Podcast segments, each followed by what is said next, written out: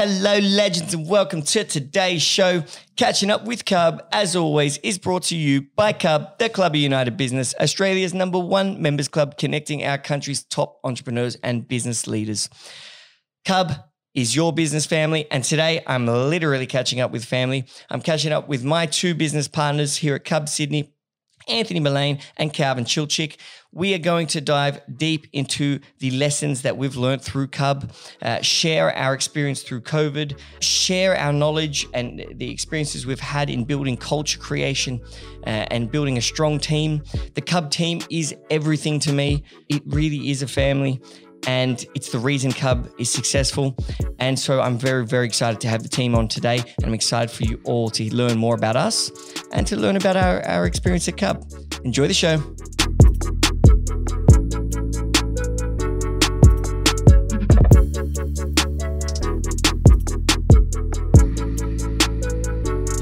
And we're live. I'm here today with the boys from Cub, my business partners, Anthony Mullane, uh, aka Ant from Cub, and Calvin Chilchick, aka Cub Calvin. How are you guys? Very well, thanks. Mate. Fantastic. Very good. I'm very excited. Today's a very special episode. It's our 30th episode, and that's why we've brought in some heavy artillery. Um, today's going to be a very Cub episode. No, we're gonna we're gonna get to know, let the listeners get to know us better, um, and and talk about our journey through COVID. Talk about all the incredible lessons that we're blessed to learn uh, because of what we do at, at Cub. But uh, boys, you feeling good? Feeling Very. great. And to Feeling everyone, great. to everybody watching as well, uh, I'm dressed in my hoodie because I just finished the gym and because it was just the boys coming over, I didn't really need to uh, get dressed up. So I'm still pretty chill. But the conversation is still going to be awesome. Let's get to know Team Cub better. Um, Calvin, why don't you go first? Um, why don't you? I mean, I know the members will know that you're a legend, but why don't we teach them or explain to them why you're a legend? Where do I start? Start back in the jungle. Yeah, so I, I'm born in uh, Johannesburg, South Africa. Um, obviously, a very interesting place to grow up, and yeah, I lived there until I was about 14, and and for the most part, had a very good childhood. I have really good memories of living there. Um, but there were a few things that happened in my early childhood that I guess sparked the idea for my family to get us out of that country. Um, and the one real big event that happened was when my dad um, was pretty heavily hijacked, and it was a pretty rat- pretty rattling experience for him. Um, in South Africa, I guess a lot of the houses there, because of the dangerous situation that you're living in, um, you've got really big walls and gates and electric fencing and really long driveways as well. Um, and so one morning he was he was leaving to go to work, and me and my brother and my mom were sleeping inside. My sister wasn't born yet, and uh, there were two cars that kind of pulled up in front of the driveway and blocked him off. Um, and they came out all armed with guns, tied him up, and kind of you know smashed him against the car. Um, Oh held the gun, yeah, held the guns against his head and said to him, "Give me the keys to the house." And yeah, as I said before, me, my brother, my, my mom was sleeping inside. And so they kept hitting him with the gun and, and, and asking him to give them give them the keys to the house so they could come inside. And often what happens in those scenarios is they'll, you know, they'll rape the woman, they'll they'll kill the family and they'll take everything in the house. And so at the time, you know, he tells me the story and in his head he was he was willing to take the bullet um, in order to not let that happen. His keys to the house were in the briefcase in his boot. Um, and he kept telling them, I don't have the keys. And they kept probing him and they kept probing him. And he had a gun to his head at this point, And he just kept telling them, I don't have the keys. I don't have the keys. Were they searching for them on him? Yeah, they were searching him. They were searching the car. The, the, the briefcase was in the boot and he had his keys in the briefcase. So luckily they didn't check there. But um, yeah, after about five ten minutes of this happening, he was tied up with the guns to his head. Eventually they looked at him um, and said, listen, it's your lucky day. And they ended up just taking the car and leaving. Um, and I think that was the the real kind of moment where he said, "Listen, I can't have my family growing up in this environment." I was about seven year old, seven years old at the time, and it took us seven years from that day to actually get out. Um, you know, getting the visas sorted, getting everything kind of sorted to to move to Australia was was a big ordeal. And seven years later, we packed up and left. And so for me, I guess growing up in, in, in that type of environment and then seeing what my family kind of went through in getting us to Australia and and and and the years after that, after the immigration, um, it really made me grateful for two things. The first being obviously living in a in a country and a city that I feel is the best place in the world to live, um, and I wake up every day feeling that way. Um, but the second thing is is being grateful to my parents. I think that really, if I look at it, is the driving force for me because I know what they gave up and I know what they had to go through in order to get us here and give us a life and give us this opportunity. And for me, really, um, every single day, it's about making the most of the opportunity I've been given. Do you think that's your motivation? That's I think why that you work so hard? Because Yeah. you work obviously like an animal. Yeah, I mean, I think I think it's one of the motiva- motivations. Obviously, I'm an I'm an ambitious person and I want to do well in my life. But really, when I see what my family went through to get me out of that country, what they went through after the immigration, the financial pressures that it puts on somebody, the, the, pressures that it puts onto um, marriage and family and, and and and the whole kind of situation. Um, I know that they did that for their kids, and so for me, I have to grab that opportunity by the balls and and and make the most of it. You know, it's amazing how how events like that, as terrible as they are, so every bad bad event can have a positive come out of it. Like if may, perhaps if that didn't happen, your family wouldn't have moved to um, to, to Australia. They wouldn't have been forced to move. You know, and and if that didn't happen, you wouldn't be a cub. absolutely absolutely and that's why that's exactly that's exactly the point i guess at the end of the day i'm here because of them i'm here because of that moment and, and other moments um, and for me you've got to take you've got to make the most of these kind of things and and have a real go and not take life for granted. absolutely absolutely So, you, what? How old were you when you moved here? yeah so i was 14 when we got here Yeah, so you went straight into high school. yeah went to high school in sydney Whereabouts? uh, Moriah College. Yeah. So I've grown up in the eastern suburbs. Again, you know, best best place in the world to grow up. yeah, it is. Um, and yeah, from there, you know, had a good high school. Really enjoyed growing up in, in Sydney. Um, was never much of a, an academia. Never really my thing. Um, Were you dumb at school, or were you just not like? I wasn't dumb. I wasn't dumb, but I was. I was. Yeah, I was dumb. no, I wasn't dumb, but I, I didn't. I didn't really care much for academics, um, which is which is not a good thing. But it's just the way that I that I kind of looked at things. Um, always a very social person. Always somebody who very much valued relationships and had a lot of different friendship groups. And after high school, was a bit confused as to whether what I wanted to do in university or if I even wanted to go to university, but I did. Um, started studying business at, at UTS. Um, and a year into my degree, went and, and, and studied abroad in America. So I ended up spending six months um, at college in America, which was one of the best experiences of my life. Not much studying got done, but it was, uh, yeah, it was a great experience. And again, got to travel around the States and really you know, build a network over there and, and make a lot of friendship groups around the country, um, which was an amazing experience. Um, and yeah, when I got back from the States, Yeah, where did your career start? yeah, so so when I got back from the States, um, that was really when I started to think to myself, I don't know if this university thing's for me. I don't know if this is kind of the, the path that I want to take.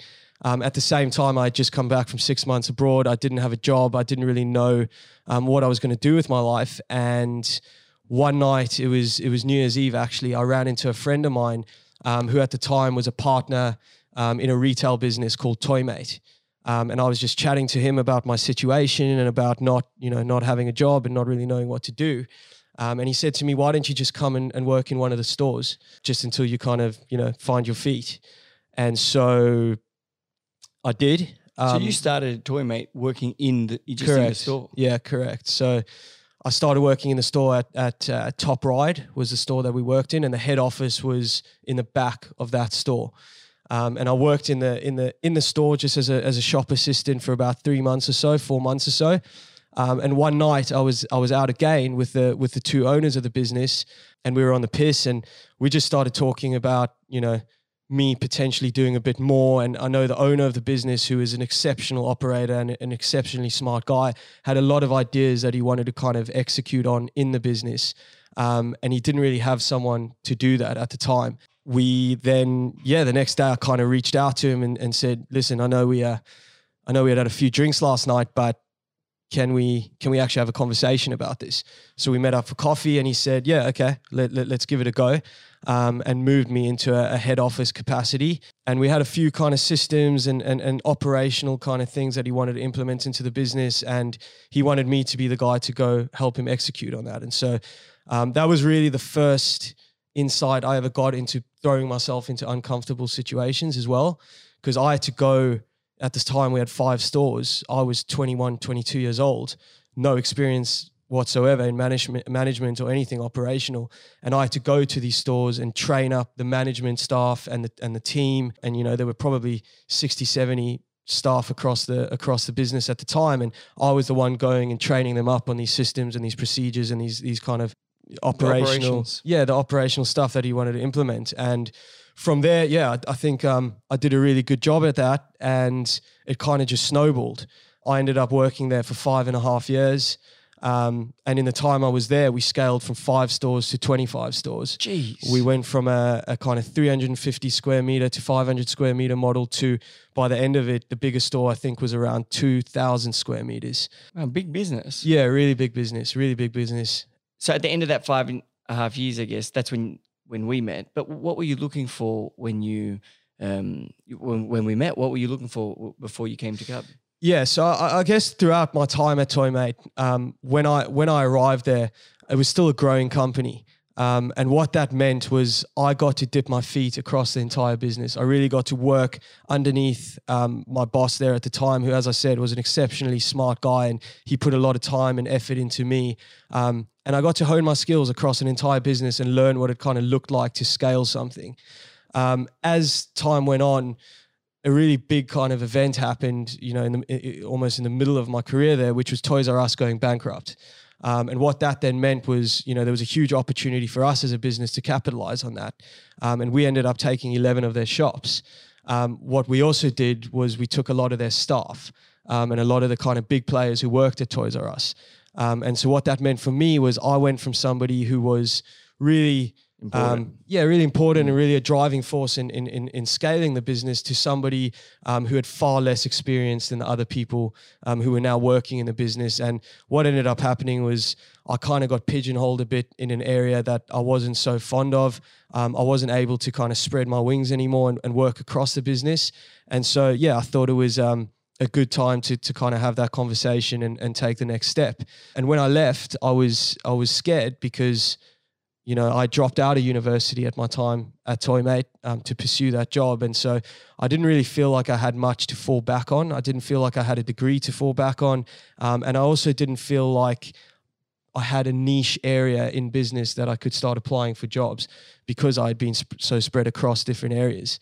Um, and you, in fact, you applied for the marketing. That's right. That's right. Like, yeah. you, you haven't done yeah. marketing before. Yeah, very, very ambitious um, move on my behalf. But yeah, I think what happened was about a month or so after me leaving, a friend of ours, a mutual friend of ours, um, who I'm very grateful to today, um, introduced us. I think you were looking for a CMO at the time. I mm-hmm. dabbled in a in a very small amount of marketing. you, had done Facebook ads once before. correct, correct.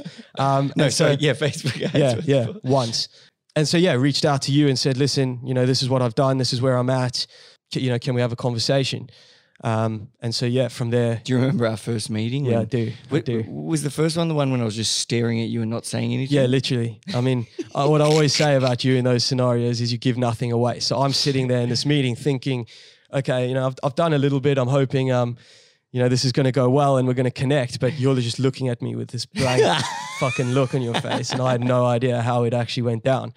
Um, but yeah, I think we met two or three times after that, and I think yeah, we met three times. Yeah, and I think when people ask me the question, what I always say is is is the real thing that made sense was I think you saw that I fit in culturally with the team. Um, and I think that's, you know, now looking back at it, that's something that we always look for. I think on, on my end, it was more Cubby is an entrepreneurial company. We, we deal with entrepreneurs and we have to be entrepreneurs. That's who we are. That's the people that work at Cubby. It's the only way it can work because we need to deal with, with other business people. And it's very hard to find entrepreneurs because there's so few of them.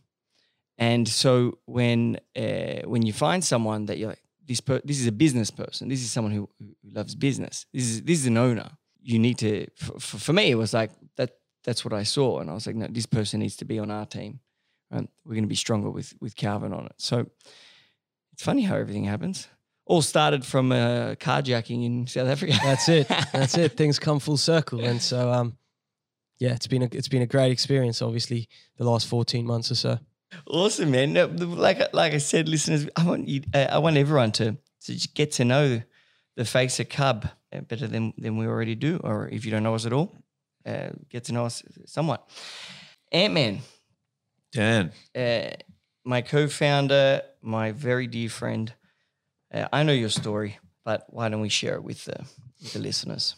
Yeah, absolutely. So, um, come come from a family of, of small to medium business. My my family's got 139 years of, of community pharmacy ownership. So, I spent my my younger years crawling over stock boxes uh, at dad's shop and you know helping him out uh, during the week, and then obviously continuing to do so during university as I graduated school, and um, certainly watched him work probably a lot harder than than anyone else I'd ever experienced or seen in my entire life. So that was my uh, my first foray or experience into what hard work meant.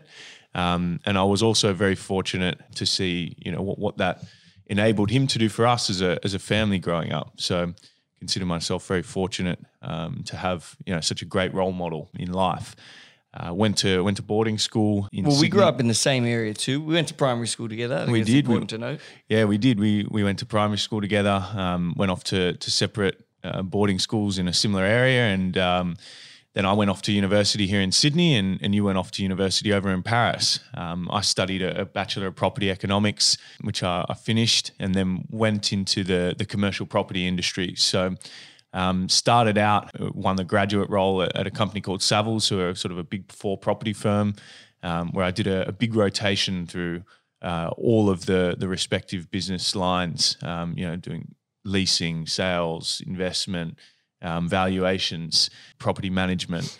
Uh, in a commercial sense, and then left that business um, to go across to, to one of actually the world's largest industrial property fund, Goodman Group. Um, and I spent two years there uh, in asset management, looking after a portfolio in Western Sydney of industrial assets, totaling about $2.3 billion worth of assets, uh, looking after alongside the portfolio manager. You know the renewal of the leases for for some of our tenants who were you know the likes of Woolies and um, at one stage, we had Amazon. Uh, they were coming into the fold uh, during our, our management of that particular f- portfolio. So, typically large, sort of blue chip clients in big box uh, warehouses. You know, between right from you know 2,000 square meters up to some of them you know 100,000 square meters. These things were the size of a football field. I spent about two years at, at Goodman, and I learned a lot about uh, bulletproof process. Greg Goodman, who's the, the founder and CEO there, is known for for being uh, extraordinarily uh, uncompromising on process, and that's probably why he's built such a brilliant business. Um, and I actually went back to back to the dark side, back to agency, because I, I've always had more of an entrepreneurial flair. And i- in a company like Goodman, while it's it's a fantastic organization, one of the best in the world, uh, I didn't feel that it allowed me enough finesse, enough room to move uh, in my role. So I went into the industrial property brokerage space again, back to Savills. So I did the boomerang. Um, I went back to a, a, very good man called Darren Curry, who was the director of that division. And this is where I learned probably the other side of, of what I see one of my biggest strengths is the ability for, for relentless hustle. Now, the world of commercial real estate brokerage is it's tough. You know, basically, if you you come on board, you got to prove yourself. Yeah, um, it's it's just get out, get out in the car, go start having coffees, pound the pavement, get to know people. You know, minimum 50, 100 so- phone calls a day. So where were you when when I gave you a call and was like, "Hey, you want to come work with Camille Cup?" I was I was in I was in uh, just starting year three uh, in my career in industrial brokerage at Savills, and uh, and you gave me a call and you said, "Hey, mate, you know, I've got Do you this- remember what I said? I can't remember. At that time, he sort of said, "Look, this is what I'm doing. I need good people. I need people that I know and that I can trust to to help me build it." And I think you know we've always wanted to do something together. So why don't you come across and and uh, and help me do it? We're actually sitting in this very room in its old form, pre the most Yeah, recent renovation. We're sitting there. Um, also, to your point before, Calvin, very lit. I was about to say you must have been out of your fucking mind. I mean, that's when I come up with the best ideas. There's nothing, uh, nothing wrong with that. Yeah. I don't know one great artist that ever did anything sober. Yeah, hundred percent, hundred percent. And and and you know, we'd been we'd been talking for a while. I think probably six months or so. And uh, and I decided, you know what? A, we've always wanted to do something together. B, I've always wanted to to be in business for myself, like I, I watch many members of my family do, and see who better person to do it with than than my best mate and my brother. So. Um, that's how we landed, and uh, you know, since that that point in time, I think you know we're what six or six or eight months in, we've now we've gone from one to two clubhouses. We've got close to a thousand members across Sydney and Melbourne, and you know probably what I consider to be one of the best teams um, in the country uh, in terms of performance and culture. We have the best team in the country. All the members get angry at me for saying that all the time, but it's true. And it took a long time to get that. It's actually the next thing I want to talk about is our team. I think the team got good because what we do as a what our job is is to create culture through community. And we obviously focus a lot on that on our team. The team's only reason that we, we're doing so well. It's because we've got a good team. I can tell you, when Cub had a shit team, the company was doing shit. Uh, it just was. And it was a lot harder. When the team's amazing, honestly, anything could happen to us right now.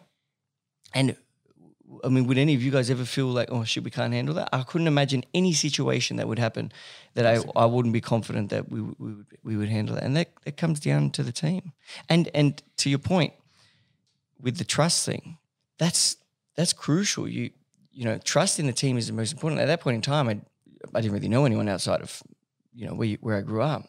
And uh, like we said, me and Ant had been very close friends in primary school and high school. Uh, actually, our first business together was a hoodie company. Do you remember that? Strapped. Strapped. Strapped apparel. We never ever ever started it, but, but we did we did make the hoodies. Remember, we made the patterns and shit. We did. That was the first company we ever we ever attempted together. Then we got distracted playing ping pong and we stopped doing that. But but it's very important for I think the listeners to know how we've come together. Calvin literally was searching for the next big thing in his life, and a friend put us in touch. Uh, I think referrals are the best way to, to to bring people together because you know someone you like that likes someone else, they probably have quite similar morals or ethics or, or, or whatever it may be, culture fit. Um, and and obviously we grew up together in the same suburb. So and the rest of our team is is equally equally as mm-hmm. amazing. But what do you think it is that makes the team good? Why do you think we have a good team? I even also think I was telling Laura the other day, even this year, I feel like our team really elevated even higher. Agree. Yeah, I think I think there's a few things. I think a we're all just high performing people. We all hold ourselves to a very high standard, and so if one drops because other people are, are carrying on to to, to hold themselves to that kind of level, it doesn't allow for you to drop.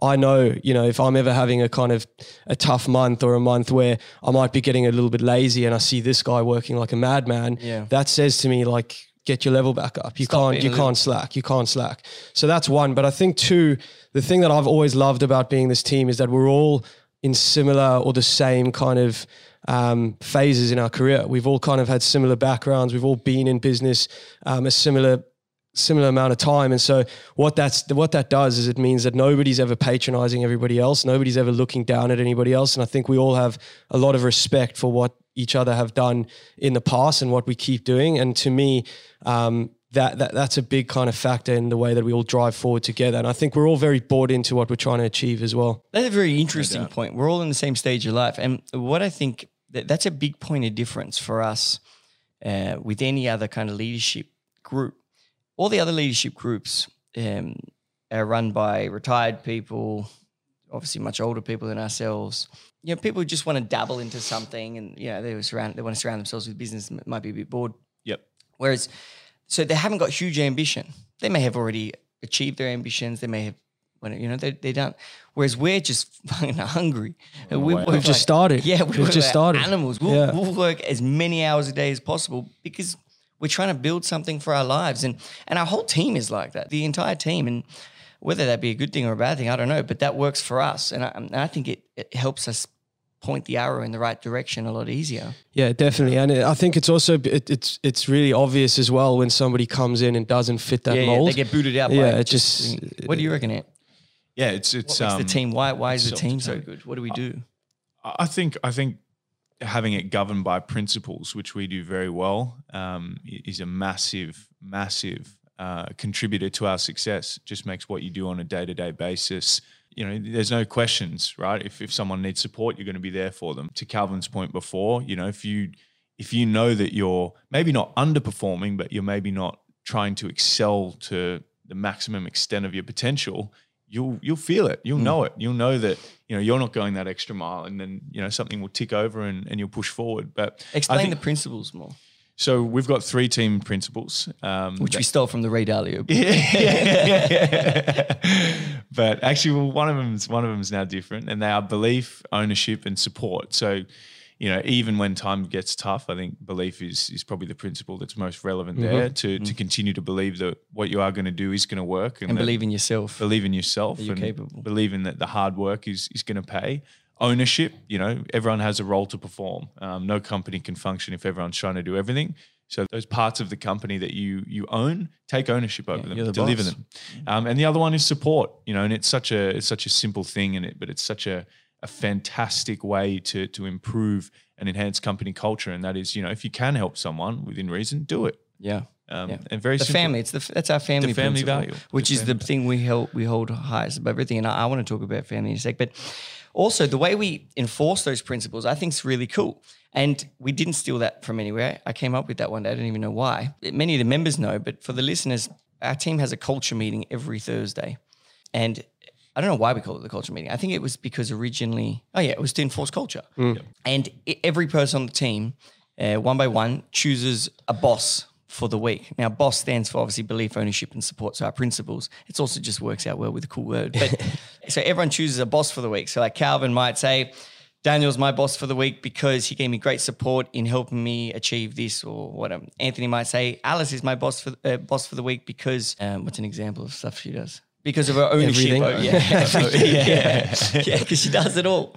And and everyone claps, and it, it's just an all. It's actually my favorite day of the week, Thursday, because we have culture meeting, and it also on a weekly basis shows. It's kind of like a fun game, but it also like it makes people feel good.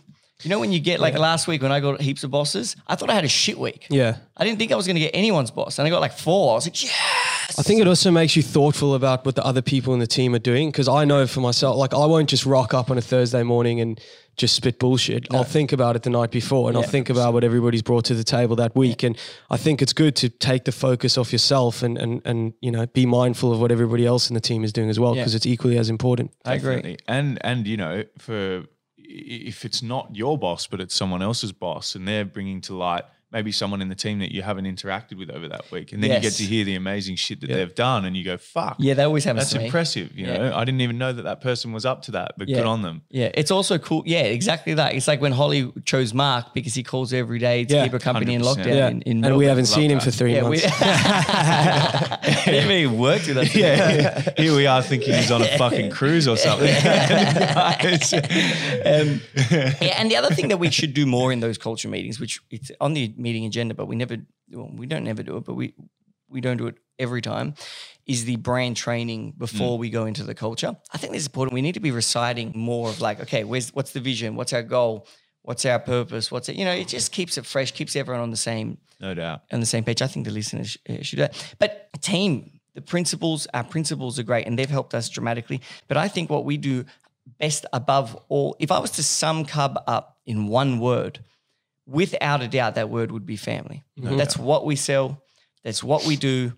We're a business family. We sell belonging to entrepreneurs and we provide them with a community, a family that is going to help them go through this uh, entrepreneurial journey. The same way, ideally, your family would help you get through your life journey.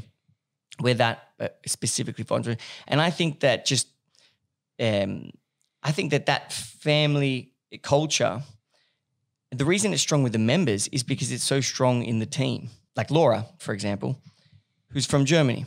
We've got Alice from Adelaide. And both of them have said to me that Cubby's my family in Australia. You know what I mean? And, and to, for people to get to that point where they're so comfortable with the people they're with every day and they just love them so much and they do anything for them, that means we're doing something to create mm-hmm. that. I don't know what we're doing because all we do is hang out all day. Yeah. But we're doing something that is causing that that special. And I think when your team feels like they belong, right? They feel like I, I belong here. I'm important here. People love to feel valued, right? Sorry, they need to feel valued, but they love to feel special. And I think all of our team always feels valued, and we make them feel special because we're celebrating every Thursday in in Boss. We're celebrating everyone's wins, and we clap even in the middle of the clubhouse where there's members there. We're clapping. Mm-hmm. You know, we don't give a fuck. We want our team to feel happy. I think they love. I think the members love seeing that as well. too, Yeah.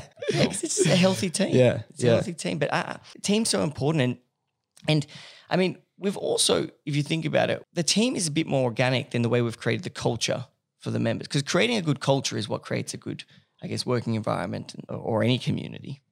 Uh, You could have a family and you could have someone putting poisonous things into the family. You know what I mean? It creates a bad culture.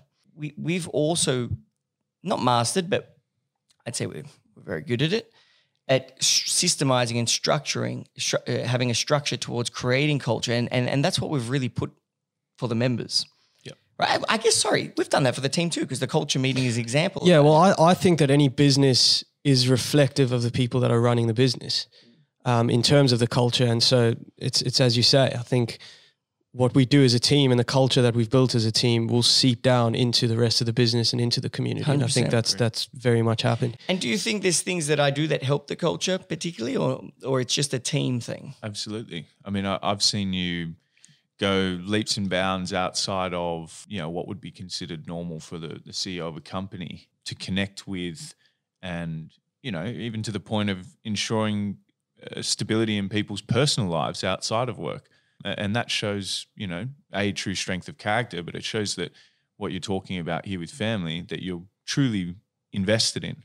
Right, a family member doesn't just help someone at work and make sure they do their job well. They want to make sure that outside of work they're feeling okay. That's a very very good point. And also, if someone's unhappy outside of work, not It's gonna gonna perform at translate. 100%. no doubt. It's going to translate. And, and and you know what else we do? Another structure we have in place that uh, I think's helped helped our culture a lot. I, it's definitely helped me a lot get to know how everyone's doing at work and at home. Is the one-on-one meetings. Yeah, hundred I think those are fantastic. I explain to the lis- listeners what what they are and how we do it. Yeah, so I guess every it's probably every month or so. Yeah. uh, every maybe Or- six or, weeks. or whenever we feel something Yeah. really big's happening, Yeah. we need to do it more often, like COVID and shit. yeah, any anything of that nature, you'll book a one-on-one with each of us, and it's kind of just to catch up, to see, you know, have a candid conversation about how you're feeling, um, where you feel you are in the business, where you want to go, um, and I think it just it just realigns everybody and sets us straight from time to time because obviously, you know, it- is a kind of manic business and there's a lot going on all the time. Um, and to have those one-on-ones and, and just to realign us and to continue to move in the right direction is, is hugely important. It's not something that I've ever kind of experienced before, um, but I think it is it, it is hugely beneficial. And they're very casual, no? Like we don't really have an agenda or Oh, shit. We completely normally just casual, hang out yeah. and sit down and say what's happening. Hundred percent, completely casual, I and like it's great. that about that. And I think, as you said, at the end of the day, we're all we're all also friends. We're very close as friends and as people. So I think that allows us to have those more candid conversations as well. Um, Where do you think that? Because we are all very, very good friends. In fact, I would say that the whole team are all, especially right now, some of my best friends. Mhm. Mhm. Right. Um, I, I even to the point of family, I, I genuinely love the team.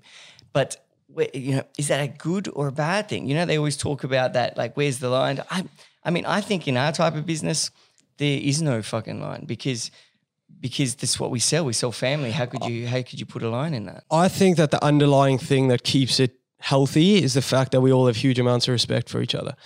And I think, ambition. and it- well, and, and that comes from the ambition. I think if if there wasn't the underlying respect and trust that everybody does their job, um, that wouldn't allow us to be friends. And I think because we have that respect for each other, it allows us to then be friends and know that everybody within the team is going to pull their weight regardless. I agree. And the other the other big thing, you know, and it comes to your your point on respect, Calvin, is um, I put down actually on on the the sheet of paper that you had me fill out prior to this, my favorite quote, and it's from Paul Ramsay, who's one of Australia's best and greatest entrepreneurs, founder of Ramsay Healthcare. His whole mantra is tough on issues, soft on people.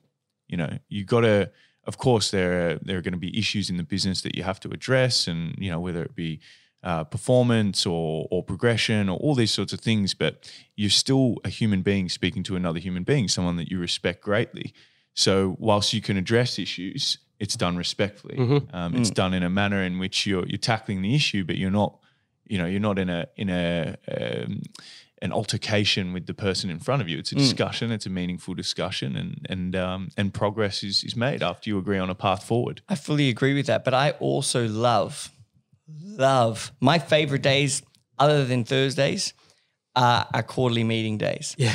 I love it. 100%. I feel like we go to people. battle with Yeah, quarterly it's meetings. We- like, and, and I construct like we don't argue, but we're definitely screaming. Yeah, it's it's almost like you know the guy you see the guys in a UFC fight and they just kind of smash each other all all, all fight and then they get together afterwards they and give each other a big hug. Yeah, it's kind of like exactly that. like. I'd be Jon Jones. yeah, Um, but the ability to challenge each other, scream at each other, like, but also still do it in a positive way Mm-hmm. and a respectful way. I think it just shows that everyone's um, passionate about what everyone right? wants the best. Yeah, and 100%. we don't really say no, you're wrong. This way you. We say okay, well, tell me why you're right. Yeah. You know what I mean? I also think the way we do the quarterly meetings now over the two half days and then celebrate at the end is way better because it keeps our brains fresher. And what I loved that we did last time, uh, last quarterly meeting, was that we had the screaming day, you know, when we were just all um, debating our points about everything. Mind you, there were a lot to debate because it was COVID and all the stuff was going on. So we all had a lot of things we wanted to talk about. But then the next day we went home. We we you know we thought about it all. We we kind of put everyone's things together. And the next day we came back and we said, okay, here's the plan. This is this is what we debated. This is the middle. This is kind of where we think we should sit. And everyone was really on board with that. Mm-hmm. Yep. I like I like that. I, I I would encourage more businesses to have quarterly meetings like that, and then go celebrate after. Mm-hmm. I love that. I love when we go to lunch and get it up. That's my favorite. And I mean, that's very much a, a lot of our team. Mm-hmm. All right, we've got an incredible team, and it's the most important thing in business. What about our members? What about the culture with the members? How would you describe that, Ant? It is when it's done right, uh, very much one of family as well. When it's done right, I love that. when it's done right. Yeah. To your point before, Calvin, a lot of it's seeped down for them observing uh, what we've done as a team. But I think a lot of what we've done as a team and we've sought great success in, we've then tried to systemize and implement across the broader, broader community. again, when it's done right, I think any, I think the thing that I see the most in an idealistic sense with our members is, is it a give and take scenario? Yep. You want people who are coming in, I guess, to give without expectation of anything in return, and you often see that the people who give the most. Um, without that expectation of anything in return, are the people who end up getting the most back, um, and I think I think really that that that to me is, is is kind of what our members are all about. And I think that when you like, Cub's a very special place. We're not used to it because we're there all the time. But imagine any other time ever that you would walk into a fucking room with that many people. Well, now not that many, but because we're doing the smaller things. But let's say you walk in a room of people you don't know, and people are so comfortable that they would hug each other. Mm-hmm. Or they, you know, they, they, they shake hands. They just go straight into mm-hmm. conversation, have a big mm-hmm. laugh. It's like they already know each other. That's special. No, that's you don't see that anywhere else. That's only Cub. Yeah. I've never seen that before in my entire life, and I have been a lot of places. Yeah, That is No, I- very Cub. I 100% agree. I think when I was looking at the the, the questions that we got sent beforehand on on, on the prep sheet, um, one of the questions were, I guess, success stories within the community. And to me, you know, and I, and I know this is probably something that we'll touch on later, but to me, yes, there's huge success stories and people doing business together, and there's huge success stories and advice that's being given. But without a question, the most rewarding thing for me is exactly what you just said. When you see people that you've brought into the community and you walk in and they're hugging each other and they're having a coffee together, they're having a beer together, or they've gone for lunch together um, on their own accord off the back of us bringing them together, that to me is the most rewarding part of the job. That's when Cub is at its best. When we've done our job correct is when we don't have to do our job. When mm-hmm. the members become the me- become us, they become the membership managers. They are connecting each other. They are helping and supporting. Each, it has nothing to do with us. Mm-hmm. The best thing we could do is turn every member into a membership manager, mm-hmm. into someone who helps everyone, like the same way we do. That's our mission. That's our goal is to, is to create that, and of course have an incredibly high quality of accomplished entrepreneur, not just in business but also in in values and ethics. Agree. And um, um, it, it- it's it's quite sophisticated the way we do it. It might be simple, but we choose wh- when someone's joining Cub, they know who they're going to be meeting. So they know you can't even join unless you're an accomplished entrepreneur. You can't even join. You can't get in, right? So there's a very there's a barrier to entrance, right? And we meet everyone. We approve everyone. Right? If we think this person's here for the wrong reasons or we don't like them because they uh, may have a poisonous culture attitude, well, you're not coming in, right? So it's a barrier to entrance. It's very important because they're coming in knowing, okay, I'm going to meet really good, nice, successful people. The second thing is that we induct them. We basically teach them this is how to be Cub. This is what's expected of you as a member.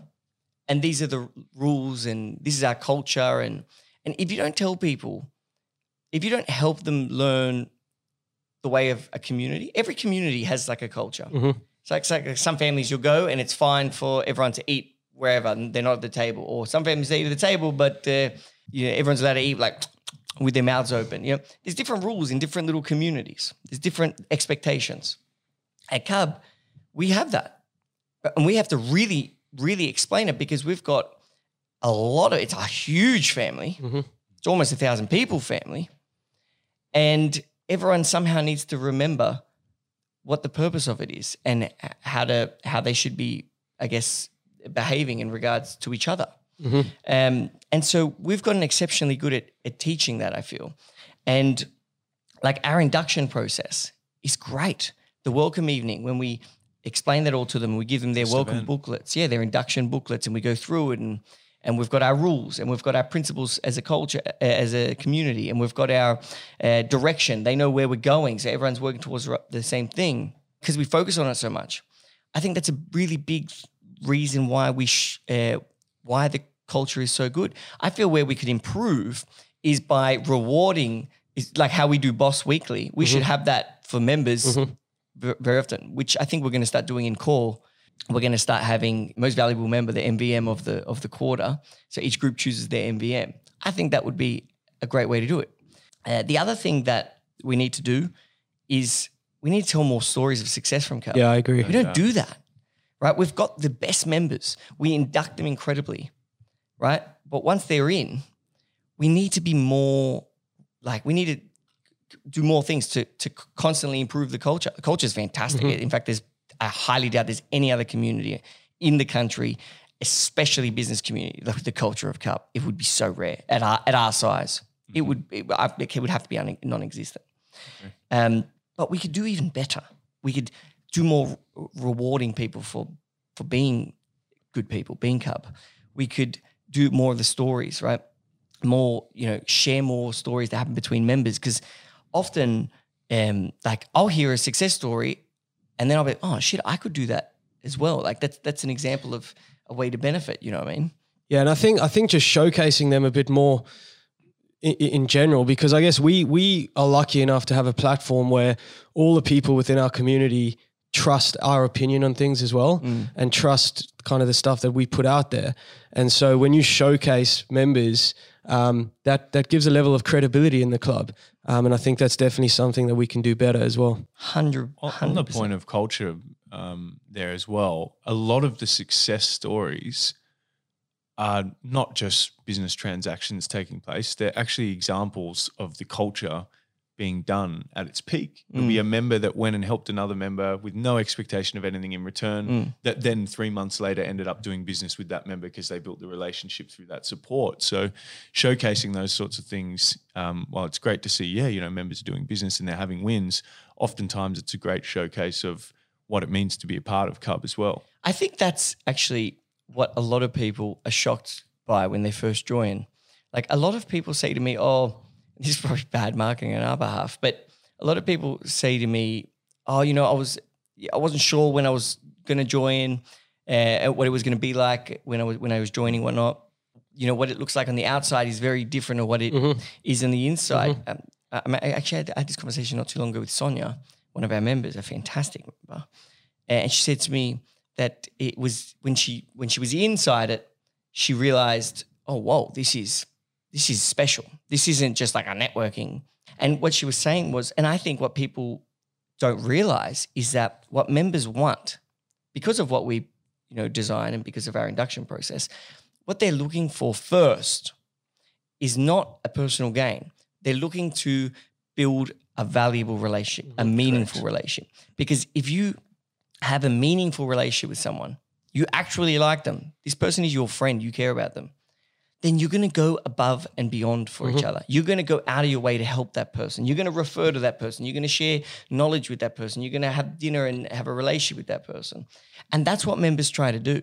And the members who do that the best are the ones who get the most value because 100%. they suddenly have this mm. huge friendship circle of super successful people, all of whom want to help them because they're a good person. Mm-hmm. And mm-hmm. who, which members do we not renew? We don't renew the members who don't do that. We don't. We we don't invite to renew. So for the listeners, we invite members to renew after their first year of membership. After that, we know they're good, so they stay forever. But after their first year, we in, we, we invite them to renew, only if they've they were a correct culture fit for our club. They use it correctly. But who don't we, and who also get the least value from Cub? People who come in and try to sell straight away. Yeah. All the members are like, "What is this guy doing here? Yeah. Get out! Like you're not supposed to be here." And when you try to sell too quickly, too hard, you look desperate. You look like I need this, I need this sale because my business is not going well and I need to justify or make it cost a membership or whatever it may be. You look weak. It's like when you're trying to date someone, you look desperate. They don't want you. They want someone harder to get. It's funny. It's funny because sometimes you see, I I, I almost have some empathy um, for certain people when they come in and and they don't really understand the full culture of the club itself. And and and you can see how somebody would come into a place with thousand members and think, okay, great, this is a great opportunity for me to sell and get some business. But the best kind of the best scenarios that I ever find are when you see people coming in with a little bit of that looking through that lens and straight off the flip side of, of doing a welcome evening or going on their first lunch or whatever it might be they completely change their perspective and things and they start to understand okay this is a lot more than that and i've, I've got a lot more to gain through this. Um, and when you see people kind of flip that switch in their head it's it's it's quite a special thing as well. Yeah, because that does happen. yeah a lot of the time. Yeah, I think they they uh, it not only changes from you know is this a client acquisition or a marketing tool, but from this is something I'm going to have a go at for a year to okay, I understand this now. This is a Yeah. three or a five year journey Yes. of, of building long term, mutually beneficial, meaningful relationships. They're no longer looking for a quick win, mm-hmm, right? They're, mm-hmm. they're, they're invested mm-hmm. um, in, in the club and its people. the members who are the most cub spread cub throughout the community. You know, the new members see these members, they've been around for so long, they just know the community and the culture so well. They're basically like us. They, they spread that. So the more people you can get to really embrace that culture and community, who evidently are the ones who benefit the most because of it, they spread that to the to the new members and it, it becomes this incredible ecosystem. And and we're so blessed to have we're constantly surrounded by people smarter than much smarter than us, right? Much more accomplished than us. And uh, they teach us so much. Honestly, Cubs like being a Cub, whether it be working there, there like us or being a member, it's like accelerated business school. Absolutely, it's like it's like, being part of an Disneyland for business accelerator. Yeah, it's insane. I mean, I guess when I look at when I look at where I was 14 months ago, um, yes, I had done you know some pretty cool stuff at Toymate for the for the five years that I was there, but I always felt like I was uh, almost in the shadows a little bit because I had two guys working above me who were such exceptional operators, and I, I never really knew if I you know, I kind of I kind of doubted whether I, I had the ability to do things on my own or if I was kind of sitting in their shadows a lot of the time. Um, and coming out of that, my confidence was uh, nowhere close to where it is now. I think surrounding yourself with people um, like we have in the club. And, and, and, and starting to have those people actually want to listen to you and hear your opinion and, and, and ask your opinion um, it accelerates your growth and it accelerates it accelerates your confidence to the nth degree. And I think that is a huge, huge benefit of a working in the club, but b also just being part of the club and being a member as well. So do you feel much stronger now having having been It's not even close. It's not even close. It's not. Yeah. It's um. and that's the power of community. Yeah. That's the power that's the power of community. But it's also the power of surrounding yourself, as t- to your point, surrounding yourself with people who are smarter than you. You walk in day in, day out, and you're with people who are exceptionally successful. Um, that drags you along. That's the power of the club. That's what we sell. That's why 100%. members join. Hundred percent. I mean, and, and imagine like the entrepreneurial journey sucks most of the time, right? Especially at the start. It's hard. It's supposed to be hard. If it was easy, everyone would do it. That's why it's hard. And that's why the rewards are big at the end. Or, yeah, when you start doing well. If it was easy, everyone would do it. But there's so few people who get to that position. There's so few people who even want to get to that position, first of all. So it's not for everyone. But of the ones it is that, that do want it, so few of them actually get there to that level of great success. And which means that, well, who's going to help me? Of my friends and family and all this type of thing, my current communities, who's going to help me, A, grow and probably more importantly, not fuck up what I've already grown, mm-hmm. not lose what I've got. And and that's the power of having a strong a, a, a- strong community mm-hmm. specific for the reason of business. Because you could have great friendship community who give you something else. You could have an incredible family who give you something else. But the power of community in communities in general in your life is is is is crucial. You need it. Mm-hmm. You need for business.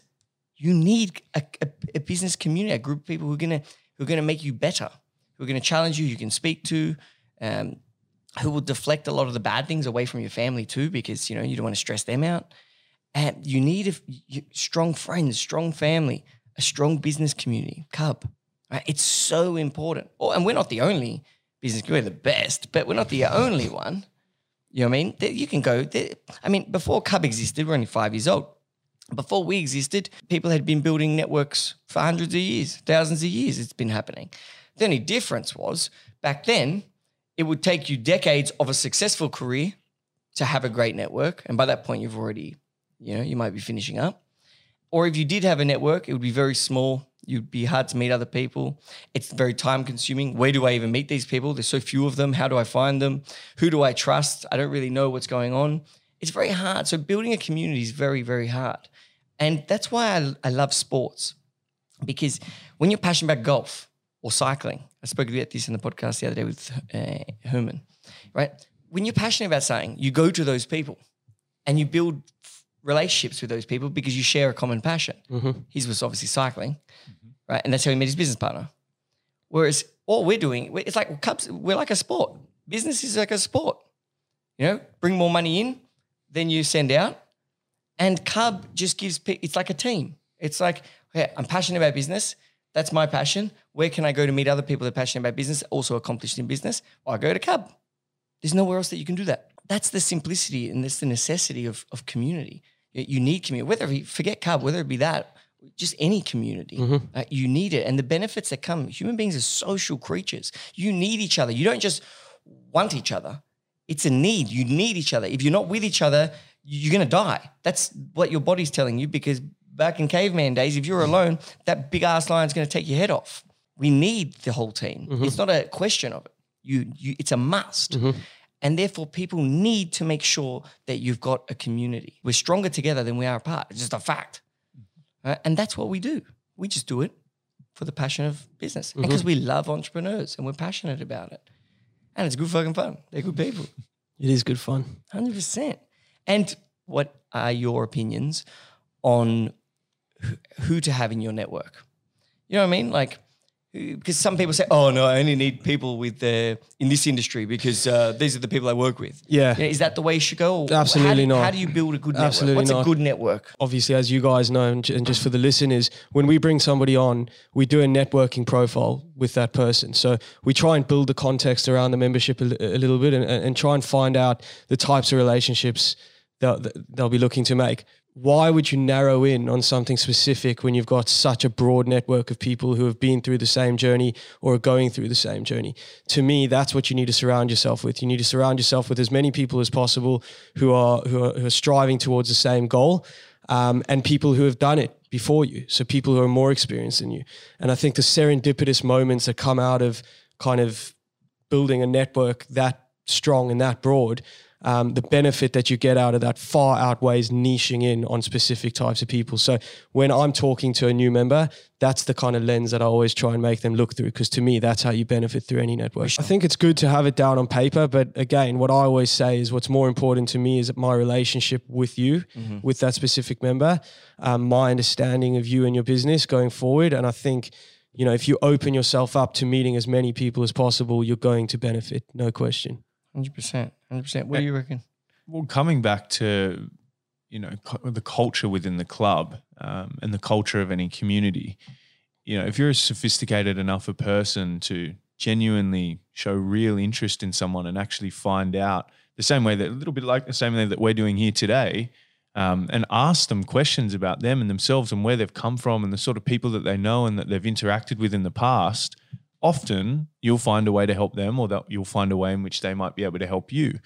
Um, so, you know, just being a genuinely inquisitive uh, and interested person just might someone might be someone's EA for God's sake, but it might turn out that you know their brother-in-law Mm-hmm. is the head of your potential biggest client, right? And if you were Mm. to dismiss them um, and say, "Hey, look, that person's not good enough to be a part of my network because they're, you know, they're not running a business at this point in time," you've just lost yourself, you know, potentially 100%. great connection. So. it's just being a good person. It's being a It's- good and it's person. serendipity. I mean, how up. many how many times a You know. day do you hear me use that word?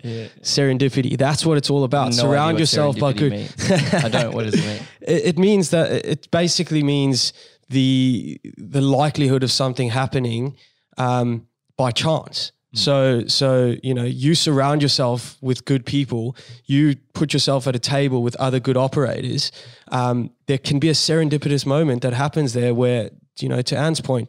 Some guy knows some guy knows some guy who can really help you out and, and end up being your biggest client or sell your business or whatever it might be, refer you huge business. You don't know what you don't know. So why not surround yourself with the best kind of opportunity as possible? And I also think that really it all comes down to the relationship, right? And there can be all different relationships. But first of all, a relationship needs to be give and take. It needs to be mutually beneficial. It's like a marriage. You know, if only one person's winning from the marriage, it's not going to last very long. Right? Any relationship. If you have business partners, right? If it's not mutually beneficial, well, that's not going to last very long. And even uh, like your network, you need mutually beneficial relationships. Now, there doesn't need to be like a structured way to benefit each other, and all that type of thing. There just needs to be the willingness to help someone else. And and I think that a good way to think about growing your network, forget type of business, forget industry, forget all that type of stuff, because the network of your network is much bigger than mm-hmm. than you. So they, they they might have people in their network that would be more specifically potential clients and things like that. But you just want to surround yourself with other people who are on the same path as you, mm-hmm. right? Who have the same goals as you. And you work towards the same thing because you're going to have very similar challenges and you're going to need those people there. Different industries is amazing because you broaden your knowledge of business. Different businesses operate differently. And if you are learning the way a different industry operates with their marketing, their operations, their business modeling, um, everything, you could implement something into your business. There may be something relevant that you could implement into your business that your competitors don't do because it is from another industry. So industry diversity, uh, diversity is, is really, really good. And I also think the important one everyone forgets is really, can you see yourself getting along with them? Then they're probably a good person having your network. Doesn't matter Yeah, who they are because agreed. you're friends with your friends because you get along. You're similar people. That's why that's why friends come and go as well. Because you you know you change you change life courses. Yeah, you might be young, go through a party phase, and you might get married. And your friends change, and you might you know so friends come and go because they're mutually beneficial at that time. So I think that people should be looking: is this person? Do I get along with them? Because if you don't get along with them, you don't enjoy being with them. Mm-hmm. You're never really going to be. You might help each other because you're both club members, if you're in club type of thing, right? Okay, yeah, we will help each other because that's the culture of our club, and because it's frowned upon not to help each other. So they may, but realistically, long term, what we want to achieve is that they have a strong, independent network, right? That, that that these people really care about them, and that involves you finding people that you get along with, that you enjoy being with, that you like you genuinely like the, this person, and they may be different ages, sexes, stages of business, whatever. It doesn't matter, right? As long as you have that friendship with them, that's the most important thing because mm-hmm. you're gonna help your friend. So everyone needs to remember: if you're gonna build a network, make it diverse, make it people on the same path as you, and they've got to be your friend. You gotta like them. And and you know, touching back to one of the points that we was what the foundation of of the start of this conversation, trust. Yeah, If it's someone's your friend and you feel like you share the same principles and core values as them, you're going to trust them, which means you are, you know, business. There's business is high risk. You know, you're dealing sometimes with large amounts of money. You're dealing with the future livelihood of your staff and, and your clientele. You're going to want to deal with someone that you trust, even if, for argument's sake, there's a slightly bigger or slightly better positioned company um, that might be able to service your needs slightly better than than uh, than than your friend or that person that you trust. If you trust them um, and you truly believe that they're going to deliver for you, that's going to be the determinant. yeah, and they'll go above and beyond business. for you. They'll do their best. 110%. Trust is the most important thing. That's why family. You trust them. 110%. Um, and obviously, we've had a very funny year this year. I reckon it's the best year Cubs ever had. Literally Period. is. It technically is the best Yep. year in almost all fronts, but it also is the most difficult, or has been the most difficult. it's been hard. It's been stressful. It's been stressful. It's been stressful, but Yeah. it's all. It's I guess it's all about the perspective you take on it. We've had a good Yeah. time because we've dealt with it head on. Yeah. It's still. It has been a, a, a difficult year.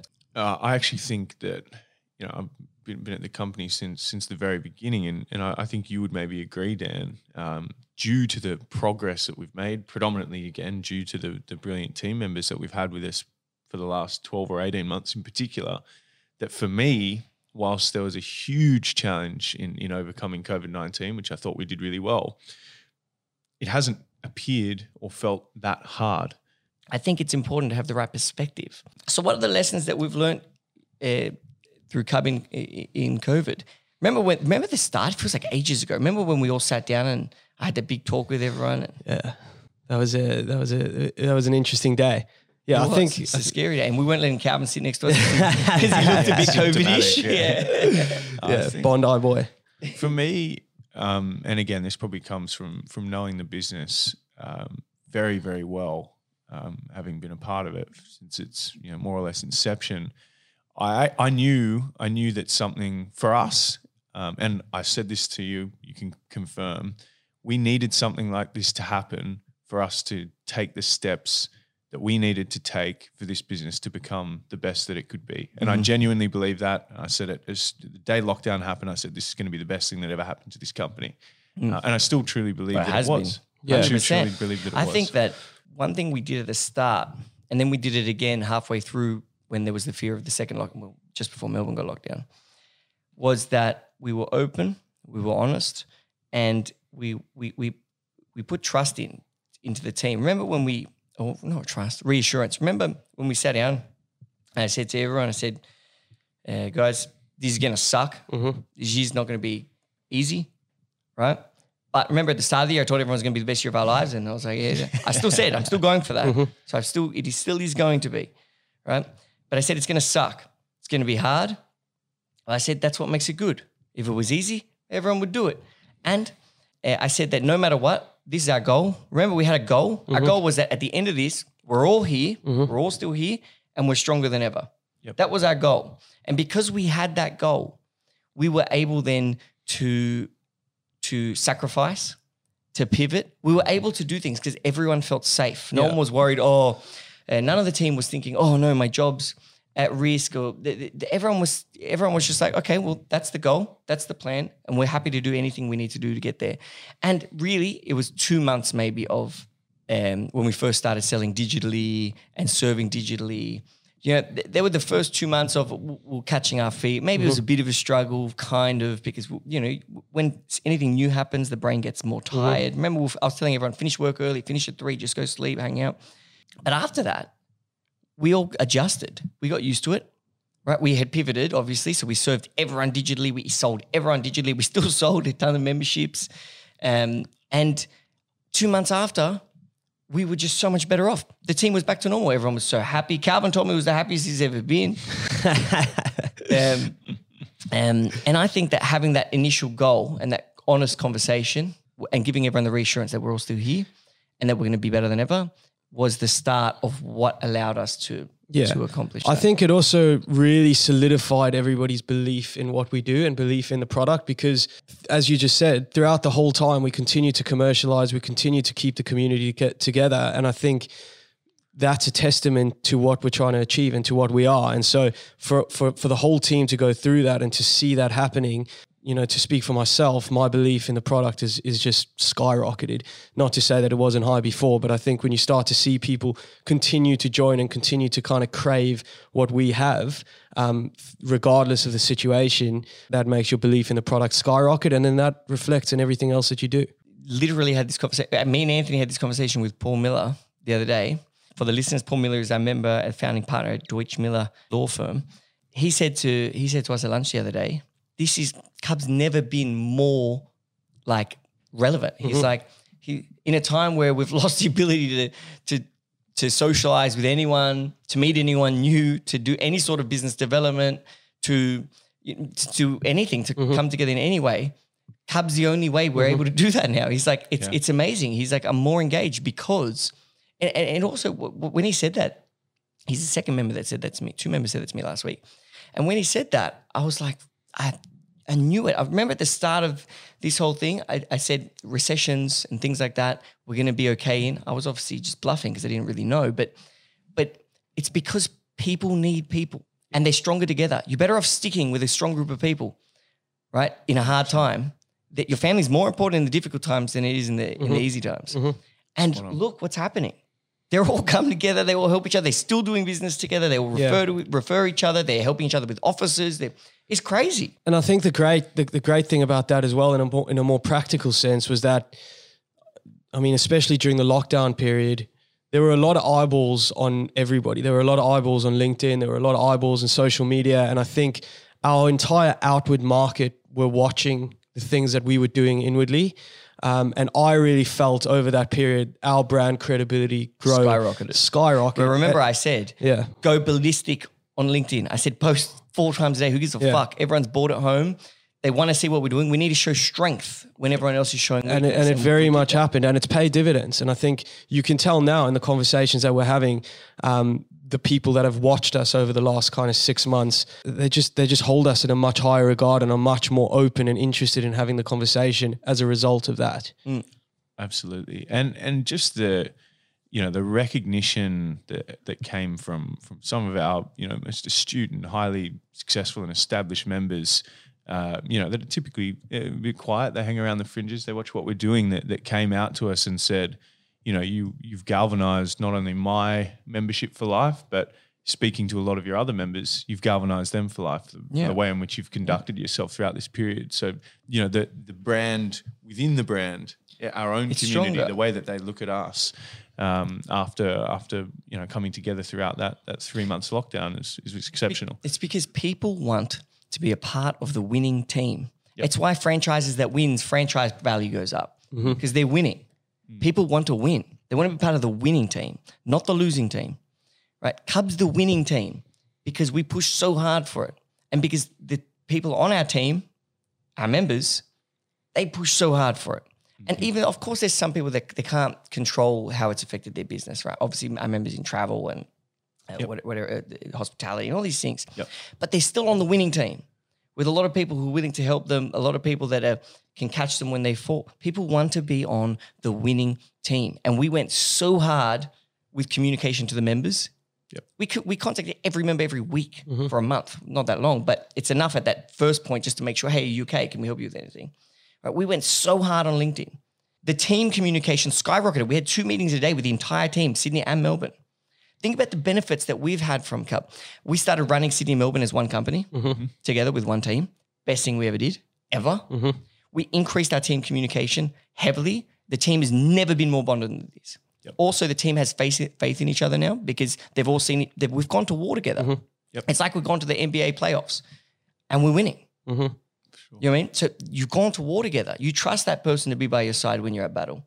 So the team is just so much stronger. Communication is so much better. Member uh, culture is so much better. Our brand inc- improved because we showed that strength. We, we and we screamed it off the rooftops. We said, we said, look what we're doing. Of course, we pivoted, right? But that's showing strength. We, we did a great job pivoting, but that's showing strength. And we did it way before. Remember, I said to you guys, people who are going to wait are going to be the ones who die. I said, let's pivot, let's do it before we even have to. Mm-hmm. And then the other thing that was probably the biggest thing ever was that our business model got better. Mm-hmm. We looked at the model, we said, what's important?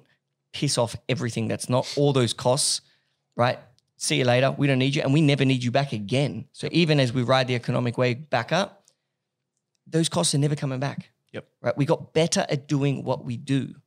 And that's none of that would have happened without COVID. And think about our personal improvements. Mm-hmm. Like look at Alice mm-hmm. or Laura. Laura never even didn't even know what a podcast was until we started this podcast. Pumped out thirty episodes. That's it. Yeah, the greatest episodes anyone's ever heard.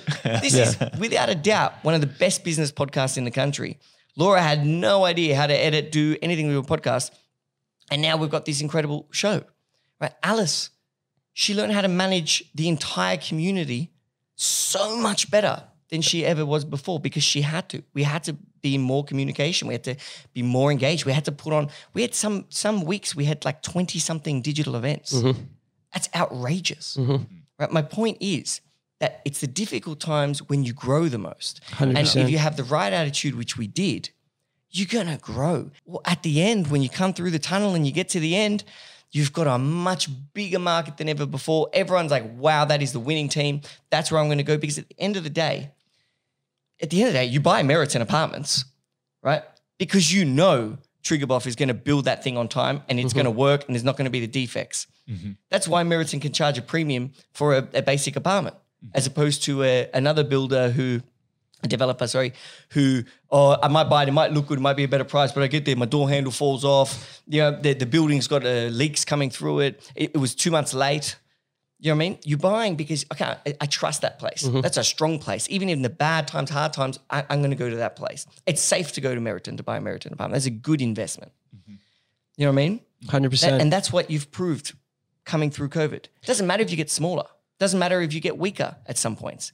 But the fact that you went in swinging, you didn't give up, and everyone's and you, people see that, they're thinking, "Shit, this is where I want to be. This is the winning team."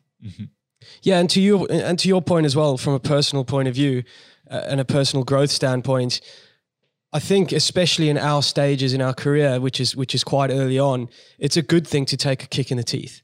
You, need, need that to. to. happen in order to grow. So to take a real kick in the teeth and see something, you know, to this to this degree happening, um, it's something that's going to hold us in good stead going forward, without a doubt. Shit, yeah. You need. I I honestly was. It's it's these. It's you need a reason to to work sometimes. A bigger reason to to push harder. You know, it's kind of like when you go to the gym. You go by yourself. You try and you have a good session, but you didn't like you can't. You can walk still when you leave, but you get a PT, and because that bigger reason, there's something there that's forcing you to just go as hard as you can. You just go so much harder. Mm. You know, and and, COVID just it, it almost like I was getting bored before it a bit. Like I wasn't working that hard. When the COVID came, we were all I'm speaking for myself because obviously I'm talking about myself, but I'm sure we all did. I actually had a rule, like it was like you had to show what you have. It's like it mm. gave you me the opportunity and us the opportunity to show what we're made out of, to show how good we can be, to prove it to ourselves and and obviously to the world. But but that's how it needs to be seen. It gave it gave me a re- now again, I'm a bit bored. That's why I'm helping Alice do data entry and well, I'm doing her data entry for a while. Community she, so she can do the important things. Yeah. It's my new job title. I'm happy doing that though. Yeah. It doesn't bother me because because of how good we as a team did. And and and to the listeners, we're not going on a raving about COVID at the moment. I guess the point I'm trying to make is why our team was able to go through COVID and, and, and, do well, and what we've learned through COVID and what the benefits can be of COVID. And by COVID, I mean any bad time, right? Any bad time. Increase your communication, right? Make sure your team has the goal. They know they're going to be there. They, they know what's happening. It's transparent because the team is going to bond more than ever. It gives you the opportunity to improve your business model, cut the stupid costs that you always thought were important but really aren't in the really, really bad times, um, and and show your strength. Demonstrate it to the world. Get more active on your marketing and your and your. It doesn't even have to be paid marketing. We don't even have paid marketing, right? Just on your LinkedIn's and your socials and things like that. Get active in more communication towards your your your uh, client base. Show them how strong you are. Show them how good you're doing, and show them that you're doing something in a difficult time. When you get out of it, you'll be so much better off for it. Brett Kelly, uh, founder of Kelly and Partners, uh, a, a huge publicly listed accounting firm, he said to me, one of the biggest keys in business is survival, right? Whoever keeps their business for as long as possible is the person who makes who, who's, who's going to make the most money. And the reason he was putting the the context he was putting is uh, the rich list 30 years ago to now and and who was still on it. Hmm. He was saying the people still on it, the people still own their companies. They didn't their company didn't die and they didn't sell it. And that that's that's a, imagine how much we're going to learn after the next recession mm-hmm. and the next one. And at the end, you just got so much knowledge, and you know your business so well that it's bulletproof. You can't it- nothing nothing can nothing can happen. Mm-hmm. Anyway, so those are those are I guess our thoughts on on COVID and ha- what we did to not, not prosper, but just to to do well uh, in COVID. And, and I guess what does that mean for our future? You know, what's the future of Cub? What do you think, Ant? Where are we heading? We're going to be the the largest and, and highest quality community of Aussie entrepreneurs and leaders um, in the country. And that's that's where I see it. So I mean, we're definitely. I would say that we already are there. Yeah. However, we want to maybe put that on a Make it really obvious. yeah, put it on a few steroids and Yeah. pump it up. Yeah, agree. now, what does that involve? I I think certainly, you know, we've discussed uh, another clubhouse here in Sydney and probably another one down in Melbourne and probably one up in Brisbane as well once we've, we're able to travel back across the border. Um, but also definitely see us uh, expanding the footprint of, of what Cub is. Right now, we're, a- we're a members club and we're a community, but there's a lot more um, that you know that we can provide to, to the Australian business community by way of services, and, and I think we'll, we'll do so, expand that service line. I agree. What do you reckon, Kelly? I think he summed it up pretty nicely. I think, yeah, the biggest thing that we can do and the biggest thing that we can achieve is to have every single part, every single person who's part of the community be an advocate for what we do. Um, I think if we can achieve that, then the you know the opportunities are endless. I actually think that Australia needs a community for for business owners, for business leaders. There are some communities for you know your sole traders and, and smaller um, business, Uh, and then there's your communities that represent the big CEOs and big business. But there's this big hole for the entrepreneurs, for those the next generation of big business, those running fast growing companies who want to meet others in the same position that are heading in the same direction. And, and I think that we've really mastered, I don't want to say mastered, but we've really gotten very good at doing what we're doing.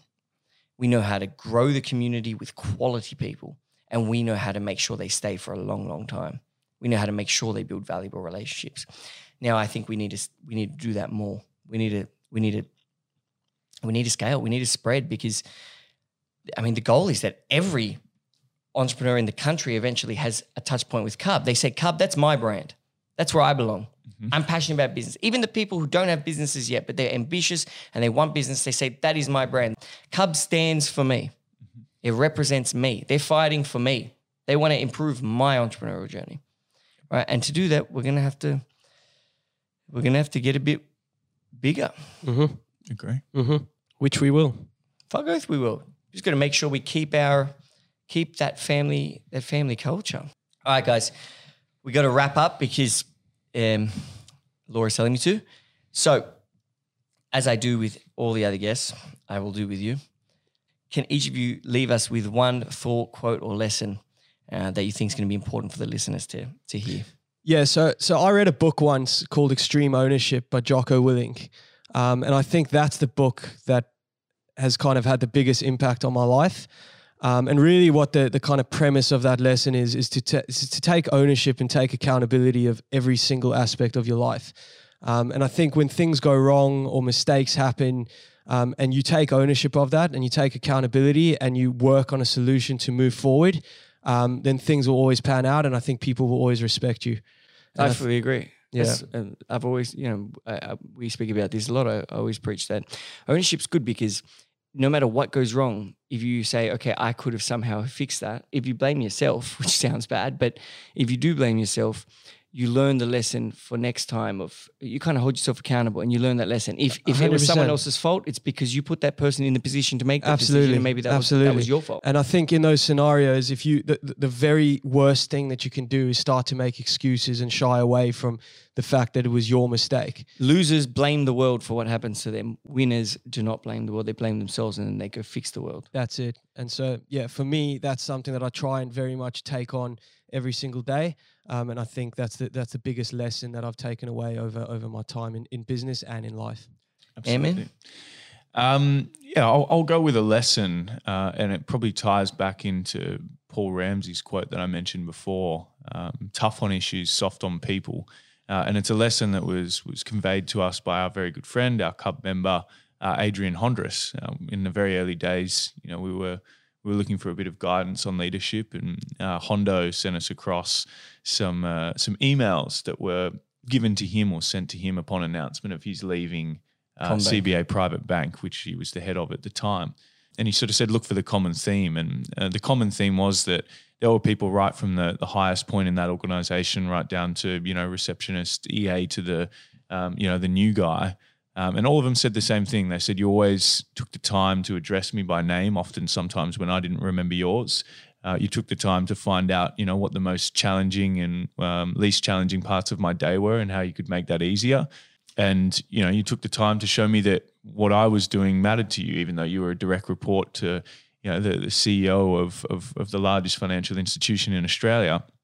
Um, so I think that's that's probably very important. Um, you know, don't forget that the the beast that you're driving is is the people um, within that beast Mm. at all levels, and it takes uh, you know their their their respect for you and um, your compassion towards them um, for it to be steered effectively.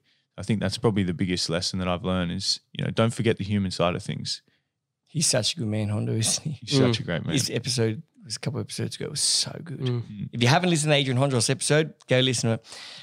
Guys, thank you so much. That was awesome. Let's make this a regular thing. We'll make it like a bonus episode. Instead of doing one episode a week, like sometimes we'll have like a bonus team episode where we'll just come and talk Yeah, some stuff. got, got us warmed up now. Yeah, now you guys are cool. You look good. Um, to the listeners, I hope you enjoyed the show. We loved making it for you. Um, and I hope that the lessons from Cub could be useful to your business in some sort of way. If you want to find out more about Cub and you are not yet a member, then you need to get a lot smarter and reach out. Uh, you can reach out to uh, either Calvin Chilchick or Anthony Mullane, uh, or even myself on LinkedIn. Um, you can reach out through the website, cub.club. We would love to hear from you. Like you know, we stand for entrepreneurs and we are your business family. So please, please feel free to reach out. Thank you.